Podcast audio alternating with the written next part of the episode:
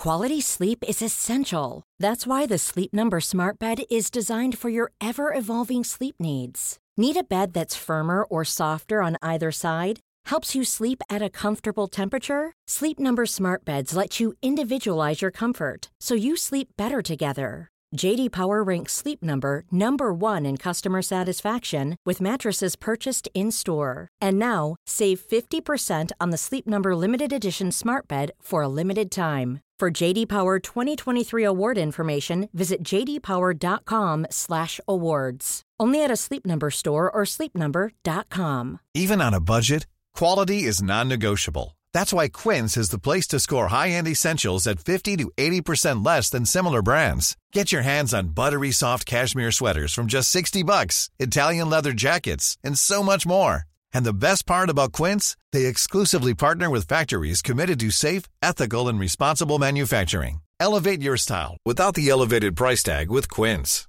Go to quince.com slash upgrade for free shipping and 365-day returns.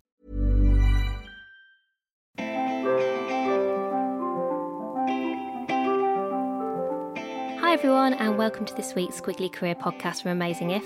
I'm Sarah Ellis, and I'm joined by my Amazing If co founder, Helen. Hello, I thought you were going to say my amazing co-founder. Then I got really excited. Oh, you are you are also my amazing co-founder. Thank you, Sarah.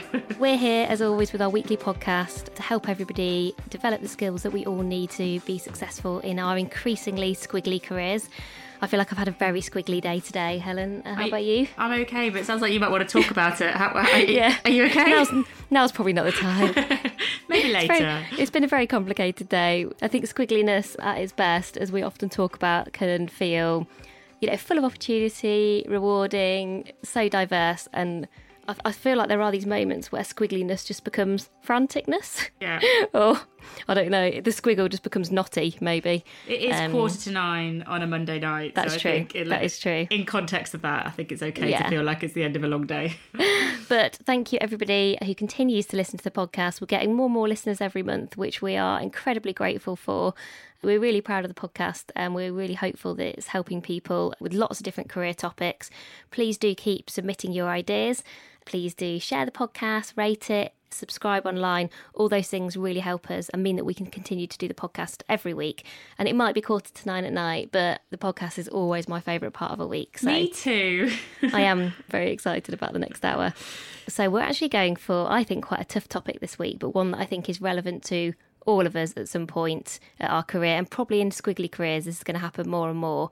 And that's how to ask for a pay rise, how to talk about salary, even how do you even approach those conversations? Because it's one thing that most of us don't feel particularly comfortable doing. It's really difficult to know where to start. So, we've collated over the last week loads of hints and tips and ideas from things that we've done ourselves, but also loads of colleagues, friends who've all had loads of wisdom to share as well. Very true. And I think as somebody who doesn't like people saying no to them and as Sarah Sarah who has a fear of conflict, I think we could definitely say that we don't love going into these conversations ourselves. So we definitely can empathize with you if it fills you with a sense of dread that you have to negotiate a salary. But ultimately it's going to happen, as Sarah said, at some point in your careers, there are going to be moments when either you're starting a job and you have to do it, or in the job when you might feel that there's some kind of disparity between the pay that you are getting and the pay that you should be getting that actually having a few tools you might never feel really confident. I will never love these conversations but i know that there are a few tools and actually a few more i've learned this week from listening to other people that can definitely make this a bit more approachable a bit more almost like a bit more plannable. Um, so hopefully this can help you if you are either in the midst of it right now or likely to be in the near future So, what we tried to do is summarise and bring together all the various bits of advice and ideas that we've collated over the past week. What I would say is everybody has a slightly different approach or style to asking for a pay rise or talking about their salary. And I think the people I've observed who are most successful at this take kind of best practice and things that are really useful and then very much do this in your own way. So, as you're listening to things we're going to talk about, just think for yourself like what would work for me, what might not be the right thing in terms of my style or my approach, but inevitably recognize that this is going to make you feel a little bit uncomfortable unless this is you know something you relish the opportunity to do in which case um, get in touch and tell us what you do because we can share it with everyone. It, this is never going to feel like your kind of number one uh, kind of happy activity for the week But yeah, I do feel there is a way to discover how to do this in an authentic way that that works for you. And so we've collated five tips, all the feedback Yep. we've had this week. We've pulled it all together into five tips or five themes that we think will help you. And we're just going to talk through each one, what we've heard from other people, and hopefully bring it to life a little bit with some things that have happened to us and how we've applied that. And the first one, the first kind of top tip if you're going about salary negotiations is to be prepared, which I think sounds really fundamental and really basic, but it's so important because I think Sounds like with the girl guides. Be prepared. then be prepared. Be the prepared badge. Do you know what I am? so funny. I uh, I have two young children, and I have a three year old who's obsessed with watching a program called Hey Duggee. This will this will be your world in Oh, yeah. the future, Sarah. And they have like badges like like. Girl Oh, I've watched such. that, yeah. yeah, yeah. So this is the uh, the be prepared badge. Yeah, Duggee's a dog, isn't he? I have actually watched that. It's so Yeah. de- that is so depressing. Okay, let's let's move on from on, that. Moving on. Yeah. But the uh, yeah, yeah, so the be prepared badge. This is all about I think going in with your eyes wide open and information at hand so that you can represent an ask for a salary raise or a pay enhancement or a remuneration package enhancement with some data so that this doesn't become an emotional ask and that you have some validity to your ask. Most often, this is some external information about salary. There are lots of research reports where you can look at your role or your experience and compare yourself to that. It can also be through a process of looking at your job in other companies. You might set a benchmark from that. Occasionally, this is not the way that it should be in companies. Occasionally, it can be because you found out about a colleague's pay, um, which is, is not supposed to be revealed. And as a result of that, you feel that there's some sense of inequity between what you're being paid versus what your colleagues might be being paid. Um, so, whatever it is, this one is all about being prepared with that data to take the emotion out of it to support and ask for an enhancement of some kind. Sarah, what, what tips did you get from people around this? So I think for the benchmarking one specifically, try and do a thorough job and take as many data points as you can. So I've actually had people come to me with information where it's clear they've looked at one job and maybe that job is in a different industry or actually when you read the specifics of that job profile it's actually very different to the job that that individual is doing so i think here this is where demonstrating you've taken some time and energy to actually do as thorough a job in terms of benchmarking as you can is really useful and you know don't necessarily always come up with round numbers. You know like you don't you don't everyone goes with round numbers but you don't need to. So actually we put in intentionally a non-round number when we were negotiating for our house and it, it was fine. It worked it worked really well. So i think just benchmark with as much depth as you kind of possibly can. And also it's okay to ask the organisation do they have a process in terms of how to benchmark roles? What do they look at? Because you know the likelihood is if you're in a bigger organisation they've done some of this themselves if they've not then that's absolutely fine you've hopefully done some of the hard work for people I think the thing that came up actually most consistently as you're thinking about preparing for these conversations was make sure you're coming from a position of strength. So when you're going in with this benchmarking data and you're going in to have this conversation, make sure you've done a brilliant job, basically. If you're not going in with a position of going, these are the things that I've delivered in a very objective way, these are this is the value that I've added to the organisation, you're starting from quite a difficult place. If if it's just a I don't think I'm being paid enough. Whereas actually if your starting point is look at the value that I've added and you know I expect to be rewarded for that value, that's a very different style of conversation, I think. So that was actually one of the most consistent themes when people was like, okay, before you even start, be as brilliant as you can possibly be. And then at that point, then start going in and have these conversations. I also think you need to, you may get some challenge and from someone, it's very likely, and hopefully some of our tips will help you to answer that challenge. But some of the challenge you might get is about your full package versus your salary. And I think that's mm-hmm. important as well. So if you're just negotiating, if you've seen a job that is X percent more money than you, wherever you have seen it, don't forget to look at your package with your company in its entirety. So that might be your salary plus maybe you get shares, maybe you get a car allowance, maybe you get a pension. All of those things make up your full remuneration package. And if you're not going into the negotiation discussing that, then it's a very easy thing for someone to come back and challenge you because they might say, Oh, well, you're talking about salary, Helen, but actually, if I look at your full package, you're paid this much money. And it can kind of take the wind out of your sails if you're not prepared. Mm-hmm. So just make sure you're adding, you're kind of presenting like for like. Just make sure it is relevant to where you're coming from at the moment. Or somebody could just, you know, there's people that love data and they just like to mm. debate. And then you can get lost in the debate about the accuracy of the data and you lose actually the meaningful conversation, which is, I think I should be paid more because of this reason. And there, I think you're distinguishing between pay package, as in the like the amount of money that you earn over a year, versus some of the other benefits that you can negotiate on. So I think one of the things that we're recommending is that you separate those two things out, because of course there are other things that you can negotiate on, like flexibility or holiday. Or asking your company to contribute to training and those kind of things. But specifically, there, what we're talking about is saying just make sure that you're really clear about how much you are paid overall and actually make sure you are clear about all your other benefits because again if a company is good at this stuff they will have a really clear sense of how much all those other benefits are also worth I think a second tip is to consider the whole package so that it's so you're not always just negotiating on salary. Have you had any experience you can share about when you have negotiated things other than salary as part of your package, successfully or unsuccessfully? Yeah, I, actually, it was probably one of the one of the best things I ever did was not get a job. Ironically, I was moving to London and I went for a promotion. At the time, I was working in Barclaycard and I was moving down to London to work for Barclays. And they offered me another job in the team, which was at the same level that I was already at. And there was an opportunity to get some salary increase, even though it was at the same level as, as part of that role, which was good. But one of the things that I had in the back of my mind was that I wanted to do an MBA. And so actually, I negotiated the company supporting my MBA as part of that move to London. That's kind of salary deal. So it meant I was paid a little bit more, but not not loads more.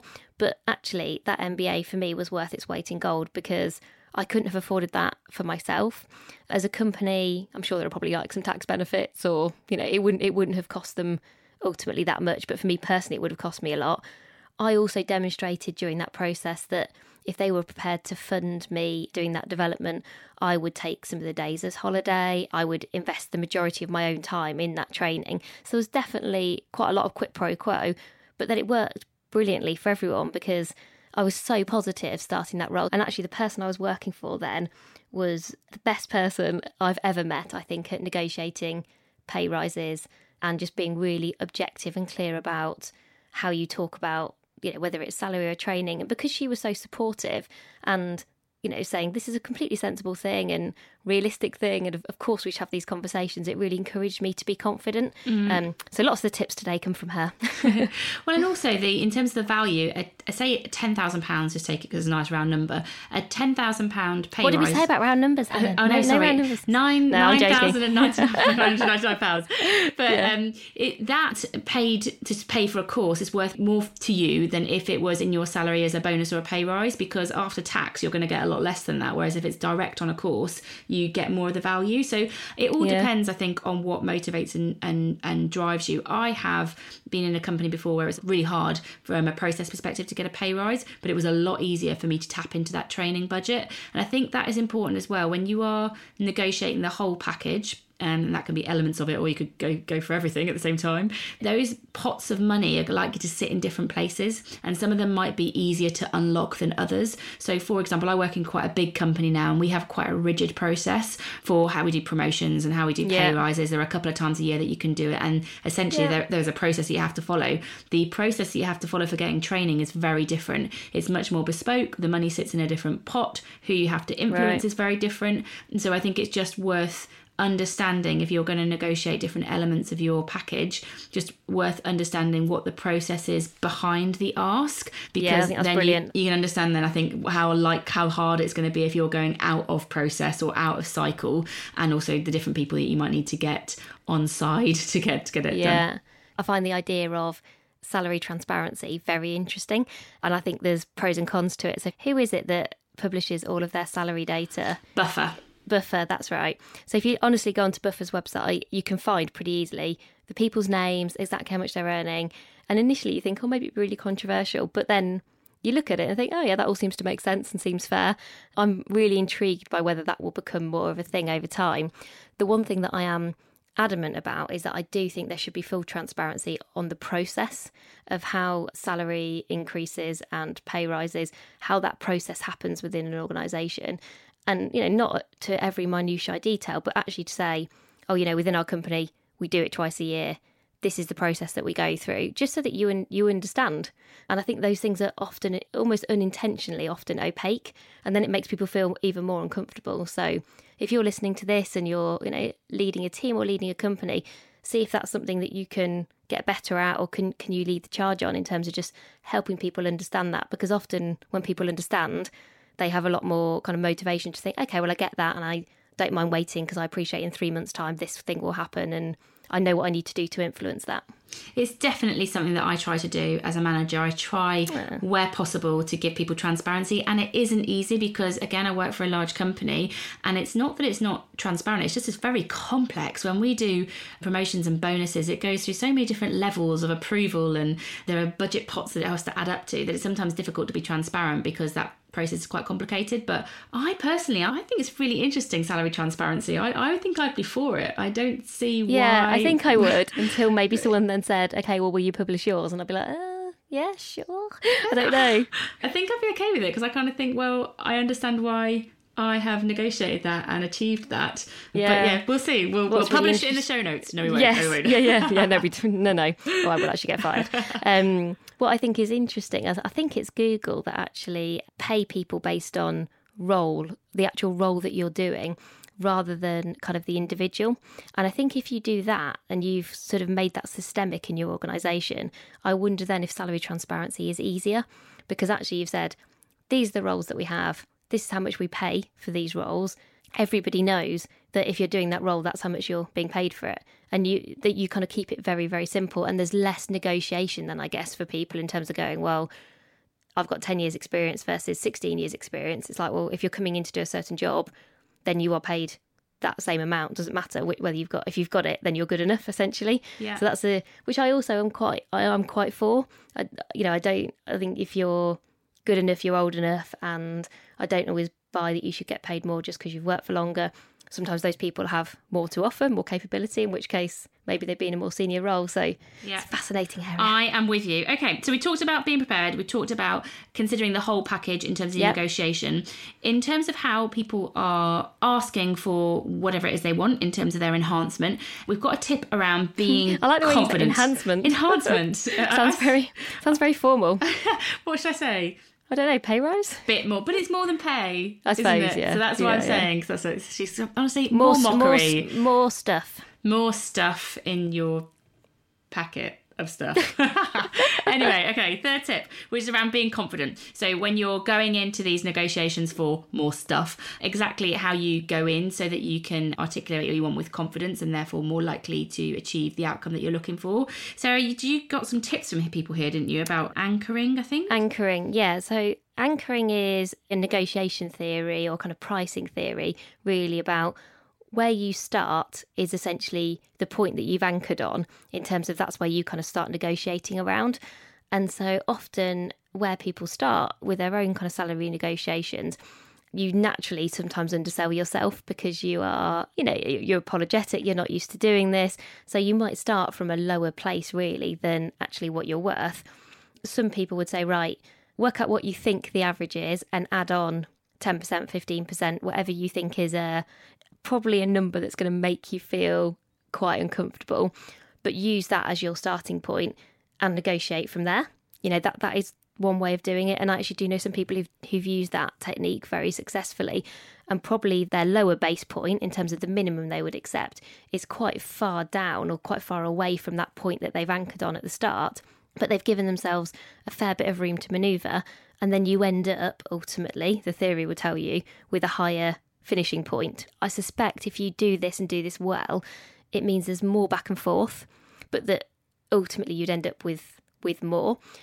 Do you know what? I actually I haven't really done this as an approach. I think I, I I've sort of probably naturally quite pragmatic and have a clear sense of what I think is fair, what I think I'm worth, and kind of the value that I think I bring. And so I tend to articulate it more as kind of going, this is the value I think I bring, if certainly if I'm going into a new job or a new company. this is what I'm going to deliver for you. And I actually give a salary band in terms of going, my salary should be between X and Y. And what I think will be acceptable will also depend on these are the factors. And those are the factors for me are things like holiday and flexibility and those kind of things, because those things are very important to me. But I make sure that the lower end of that salary band is something that I would feel really comfortable with. I think if you're going to do that, the approach that I've just talked about, you've got to make sure that that lowest number is a number that you still feel happy with. If a company can offer lots of other stuff, why wouldn't they go a little bit lower and then go, oh, and we'll give you all this, these other things? Even then, if you think about it, I'm still anchoring because that lowest number is me anchoring, and so is the highest one to kind of go, it's, it's got to be between there. And if they then start to try and negotiate loads below that, well, I've then anchored at a completely different point. So it gives you a starting point. I think know where you want to start, know the minimum, what you would accept in terms of where you want to finish. If you do get kind of close to your minimum, don't forget you were still happy with that minimum number. You know, sometimes you can be a bit distracted by going, oh, well, I, I sort of started at a different place and I thought it would be loads higher. If you do end up near your minimum, because don't forget this is the minimum you you thought in your mind you would be happy with, that's still a really good result. And don't don't be detracted from that. And I thought that's actually that's a really good thing to remember. One thing to pick up from you said there is about know the number that you're going in with. I think that is a really important point. When I talk to a lot of people and I'm coaching them, mentoring them, or, or managing them, actually, they will be a bit generic about what they want. So they'll say, "Oh, I think I should be paid more money," or "I think right, I should okay. have," uh, "I think it's a bit unfair," or whatever that point is. But yeah. I think actually be really specific about the number. Don't just say 20%. I would say it's exactly this number that I think I yeah, should be I paid would. because I think yeah. it, it, makes it a bit more real, it makes it a bit more tangible, and it makes it more of a negotiation. You can be a bit waffly when you're in the I think it should be about 5% more. I think that you're much more confident when you go in with a number. So, totally agree with your point around having a minimum but making it a number. And my second thing on confidence is for me at least, I am far more confident negotiating when I start a job. Actually, yep. when I'm when I'm in a job, I I don't know. I don't think I'm as confident there because I'm kind of like, oh, I'm in the system. I've got to, I've got to change the system, whatever it be. But I am super confident when I start a job because I know from experience that it is much easier to go in strong with your negotiation to get the best package that you can do than actually when you're in the company and you're sort of subject to all those processes. So I think take loads of confidence. If you're in an interview situation and you're at the stage when you're able to negotiate salary, you're in a really strong position. That at that point you're negotiating salary, they want you. This is the point at which you can take that data, you can break down that package into its constituent parts and negotiate each one of them. Negotiate your holiday, negotiate an investment in your learning, negotiate your pension, negotiate your flexibility. You can break each one down. It it's I think the best point in your career when it doesn't look cheeky. Mm-hmm. And and you know, looking cheeky should not be something that stops you when you're in the job itself. But at that point when you're talking to HR, again, it's often with HR and not the manager, which takes some of the emotion out of it. Gosh, I'm being difficult with the person I'm going to work for. But I think that's the point you can go really, really strong with all the elements. And my tip is to definitely do it because the best time, but also be specific around all of it. If you have been offered 24 days of holiday and you want 26, just be specific about each element because you're just more likely to get it. And to Sarah's point, you know, anchor on every point of that, and then you can be negotiated down, or you might actually end up with the point that you started with. And realistically, it is easier, I think, when you're going into a new job in a new company. So every time I've moved companies, I always think, is this a salary and a benefits package that I would be comfortable with for two to three years? I sort of have that kind of life cycle, life stage in mind because I do know and do think it's it's often harder to get pay rises. Certainly, if you're staying in the same job, I think slightly easier if you're moving into a different department or obviously getting promoted within a company. But just imagine you're going into a job for a couple of years, which you know might happen less, I guess, for the squiggly career, but there'll still be a fair bit of that. And just think, if this was two years' time and I got two years worth more of experience, would this still feel like an okay salary? Which is why I think you have to kind of push a little bit more on the basis of thinking, well, then I don't have to worry too much for like the next two or three years.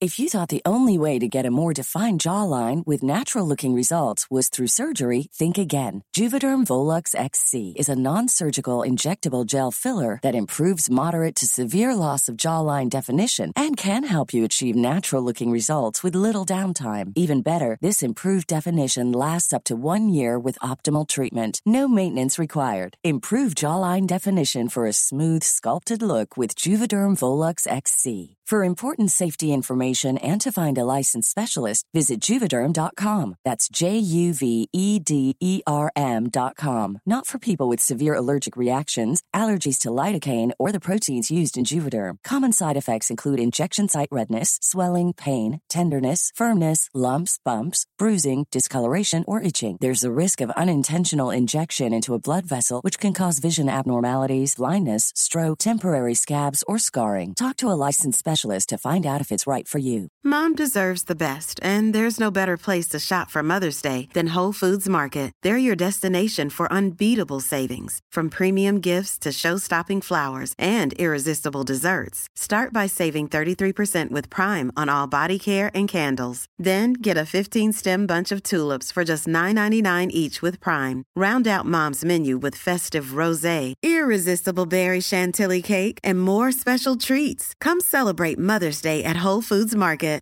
Millions of people have lost weight with personalized plans from Noom, like Evan, who can't stand salads and still lost 50 pounds.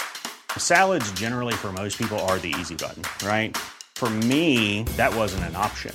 I never really was a salad guy. That's just not who I am. But Noom worked for me.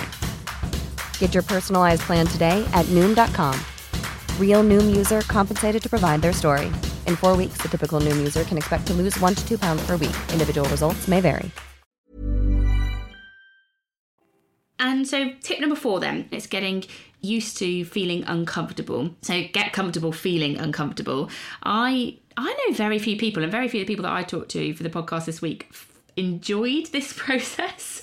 I think you'd have to be yeah, a bit of a glutton for permission to uh, kind of enjoy the negotiation process for, for a new a new salary. How do you get comfortable with these conversations, or as comfortable as you can be? So, a few things I think are really helpful. One, practice what you want to say before and try and do it in bullet point format. So, practice what you're going to say in what order. Not to the extent where you're kind of robotic, but just so that you kind of know, right, I'm going to start by talking about, let's say you're in an existing role and you're going for, a, or you're going for a promotion. I'm going to start talking about where I've added value and give specific examples. You know, I've moved something from this to this point and it's so much better because of the things that you've done and make sure it's about classic interview technique, what you've done, what you've delivered. You know, this is the time where you need to be really clear on the value that you've added. And then say, you know, and as a result of those things, I feel my accountabilities have grown, or, you know, the value that I've added to the organisation is in a different place to where it was 12 months ago. And I think that should be reflected in my salary.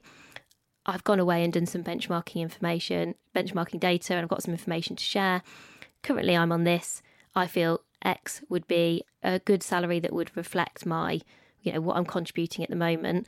Talk about anything else that's important to you and leave it at that. And it's really hard because I don't I think very few people, very few managers can make a decision there and then. I don't think I've ever heard an example of someone just being able to go no definitively or yes definitively there and then. So don't have that expectation for that meeting. All you want to do in that meeting is go in, make your case. I always think it's like make your case round one because often you have to make your case over a longer period of time or a number of times and then leave it leave it with that person. So it will always feel, I think, quite an unsatisfying conversation because it's not going to be that two way. It's a hard thing to do. And if you can do this really well, don't have any of the conversations when you're trying to do this. So don't do your one to one with your manager and then go, oh, yeah, in the last five minutes, I just wanted to have a chat about salary do it as a specific meeting that's just about this, even if it just takes 10 minutes. You know, show some empathy. Say, you know, oh, I don't expect you to be able to obviously answer this now, but I wanted to raise it. I'll give you some time to go away and reflect. And I know you'll have to go and talk to some people. Can we pick up again this time next week? So I think just practice beforehand, only do this conversation, don't do any others, and don't expect to feel great. Don't don't expect for it to feel like a really positive thing of like, oh, I was brave and I did it. I think you often come away and go, okay, well, that's I'm proud of myself for even having the conversation. And you know what let's let's see where it goes next I totally agree with you. I think when you build it up into one conversation, Yeah. you it makes such a big thing in your mind. I think you kind of over formalize it when you're presenting as well, and I think that sometimes that isn't a confident thing to do. I totally agree with the my first conversation is I'm going to make the point that I want to have a conversation about this. And so I Yeah. say, look, I want to give you a heads up that I've been doing some research on this thing. I want to talk to you in our next meeting about a salary. I'm going to bring some information, but I'm giving you the heads up now so that we can mm, create the space for it in that meeting. And then in the next meeting, you have the conversation, and then it might be, look, I don't expect an answer today. When you think about it in the next meeting, maybe you have the answer then. But I think if you approach it as a stage process in your mind, you don't build up each meeting into being this critical point of decision or failure. I, I totally, I have done that. Um, actually, around flexibility, asking for flexibility, which we, you know, we've done two podcasts that I think help on this point. We've done one on having difficult conversations, and we've done one on flexibility, which in is potentially a, a benefit that you might want to negotiate. And I have done that myself, and I've definitely treated that more as a series of conversations rather than an expectation that I'm Yeah. going to get an answer then and there, which can put your managers on the defensive and can make you a bit less objective about the ask because you can get a bit emotional when you don't get the answer you want then and there. Yeah, and I think one of the other good tips that somebody said to me over WhatsApp, all these poor people who know me have had these WhatsApps this week about what would you do if you're asking for a pay rise? What have you done? And then they've all like been asking their friends. So my WhatsApp looks really weird at the moment. It's full of like pay advice. Um, he was saying, don't forget, as long as you're good at what you do, your manager wants you to be happy. And actually, it makes their life easier if they can keep you happy. And if one of the things that needs to change to do that is you need a salary increase, most managers will try to make that happen. Because actually, if you think about the cost of losing somebody, finding someone new, getting them in, getting them up to speed, you are worth your weight in gold versus that. Doesn't matter how good a new person is. Actually, if you've got someone who's already doing a brilliant job, you you really want to retain those people. You know, there's always like those stats, isn't there, of like the cost of hiring someone versus retaining existing talent. And, you know, good managers will get that. So I think you often feel like this is a them versus us type scenario. And actually, it's not. It's some of these managers will have also had experience asking for pay rises. They will have been through the same process. So it doesn't make it necessarily comfortable, but it does help to just have that appreciation. And the one other book, really good bit of advice that same person gave was, and I have heard this a few times, don't justify your pay increases based on stuff in your personal life which maybe sounds really straightforward. Um, and you think, oh no, I talk about my job. But I have heard lots of people say, oh, you know, because my Childcare is expensive. childcare has gone, yeah, or, you know, I'm moving to a new house, or or just like other things outside of the job. And I think, if anything, that devalues what you can bring in terms of your job and what you're offering at work. So it's not that you don't want to bring your whole self to work, but I don't think this is the time to start talking about, oh, you know, my commute has got more expensive because my train fares have gone up. That might absolutely be the case, but that's not the reason to ask for a pay rise. I don't think. I, totally agree. It's often the, your internal monologue, and I think you just have to edit that so that you've got um, Yes. something that's a bit more objective in the meeting. Okay, so so last tip then is around. This is an interesting one. Be prepared to leave. Don't bluff.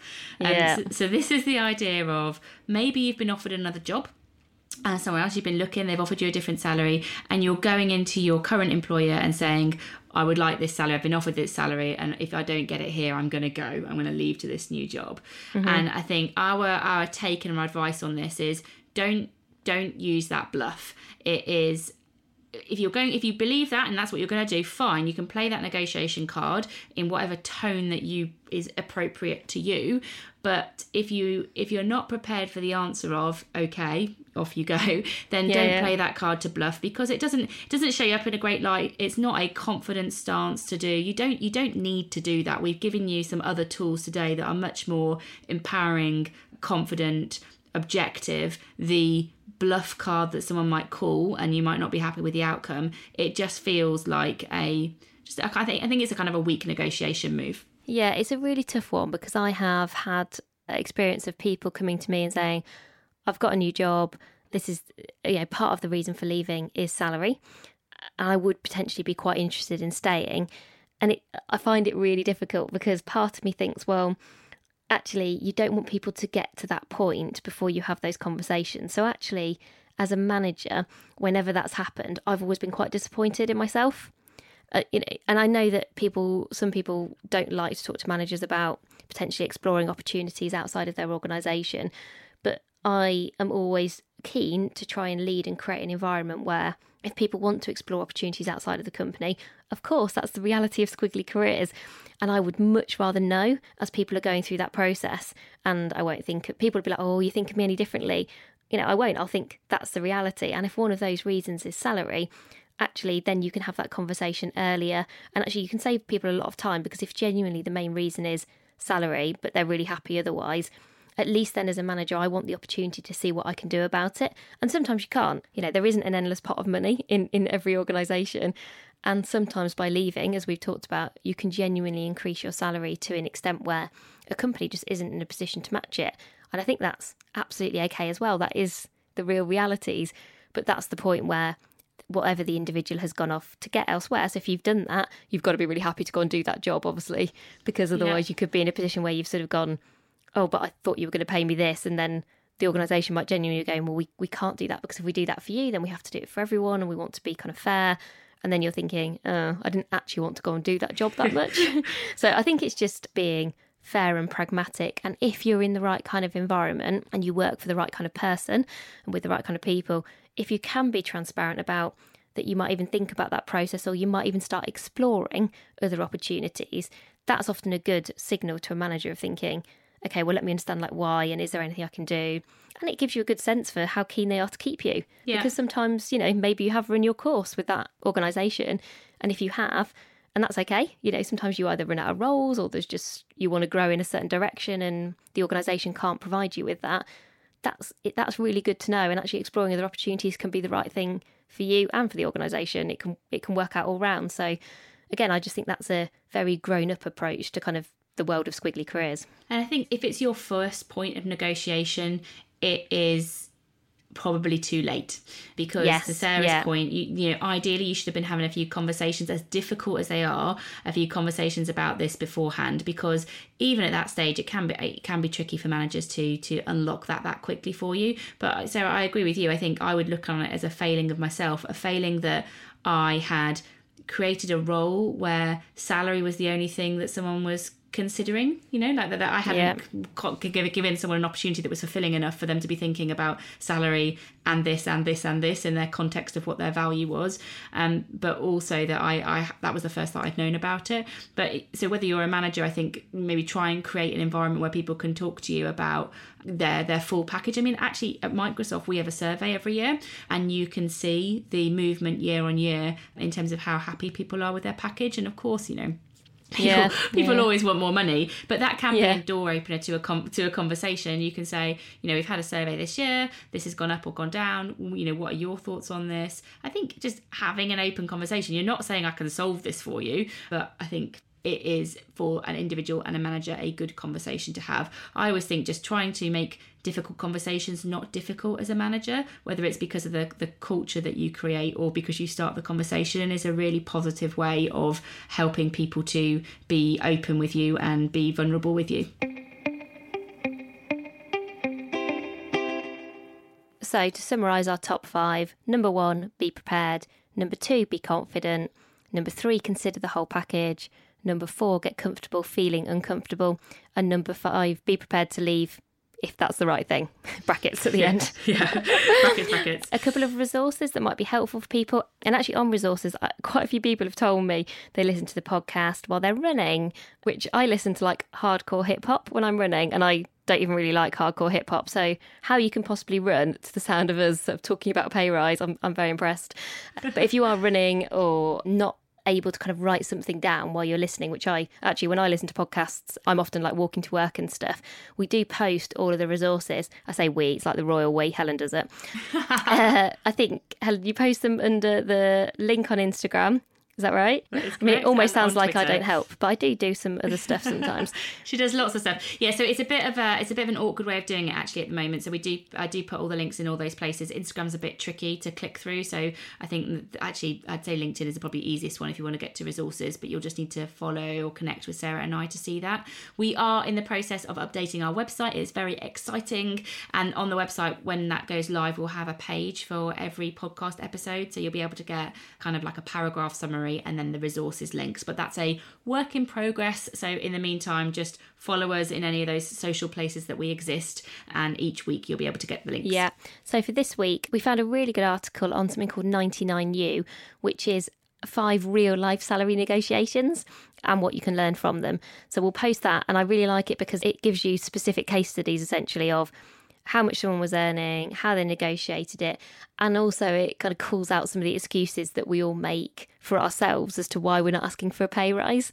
So, you know, you're blaming the industry or you're blaming timing or you know it makes you feel anxious or you think someone else is going to make it happen for you so it's just an interesting quite practical article that's a good place to start and I've got one from the Financial Times. We, I guess you'd expect an article Yeah. on pay and stuff on the Financial Times, but it features a lady called Heather McGregor, who is also known under the pseudonym of Miss Moneypenny. Very appropriate. um, and she's very appropriate. Uh, and the article is called "How to Ask for a Pay Rise and Get It," uh, and it has a couple of tips, actually, some of some similar to the ones that we have raised, but there's just a couple of people in there that you can look up for more information. So it references um, Lindsay Cook from Money Fight Club, which sounds quite interesting. Obviously, it's got some stuff in there from Heather McGregor. Also references things like Glassdoor, which are really good sources for looking at salary benchmarking Yeah. information. So recommend that. And the and the last one I'd say as well, Sarah mentioned it earlier, buffer.com. If this whole topic is quite interesting to you, I think buffer.com, the way that they uh, share everything and talk about salary information and talk about how they've grown a business because they were, you know, they were they were a startup that's now grown, is really really interesting. Particularly if you're, I think. A smaller business that is looking at your kind of principles of operation, definitely advise you look in there. Yeah, so have a look at those and good luck. So if you are going through this Yeah. process at the moment, and actually a few people who replied to me on WhatsApp are actually going through it either right now or waiting to hear the outcome from it, because I think inevitably a few people are always going through it at some point. A, well done always for asking. It's never an easy process. So you should always just feel proud of yourself for at least making sure that you do it every time there is an opportunity. And hopefully this has helped a bit and kind of helps you go well. It was actually amazing asking people over the last week. I think between us, we probably asked 10 or 11 people that we know really well. Promised to keep it anonymous, obviously, because some people were actually going through these processes and collated all of these kind of hints and tips with our own experiences. And that has been incredibly valuable. So I would say the last resource is if you're about to do this, go and ask somebody who you think might have some good advice, maybe someone who's done it recently. Particularly, I think people outside of your organisation, but maybe in the same industry you know, friends, family, people have some really good hints and tips because, as we said at the start of the podcast, everyone's done this at some point. And next week, then let's let's kind of close up with this. And so next week's topic is going to be on the lovely subject of grit. We were talking about. Uh, we were talking Which sounds about- weird, but It does sound weird, and we did have a debate about this as a topic, but we think it is so important to squiggly careers when there's loads and loads of change that either you're you're driving or is in control of you. Actually, the ability to have grit and see things through and show kind of what you're great at becomes really really important. And we're going to be talking about grit the book that was written by someone called angela duckworth who also has a great ted talk. We'll talk more about that next week. And then sharing some examples um, sarah and i's careers about where grit has helped us to achieve more. And then as ever giving you some more tips and more resources that can help you use grit with your squiggly career. Great stuff. Thank you so much for listening again this week. Please do give us a rating on iTunes, share us with your friends, um, follow us on Instagram and all the kind of different places, and get in touch with us because we do love to hear from you. We love your feedback. We say it every week, but honestly, the messages that I get absolutely make my day. Um, especially, you know, when you're recording a podcast at now half nine, quarter to ten at night, and then somebody a week later says, "Oh, that made such a difference," or "It really helped me." So I hope. If we only help one person get a pay rise out of this, I'll be very happy. that would So be thank amazing you so much for listening. We'll speak to you all next week. Bye for now. bye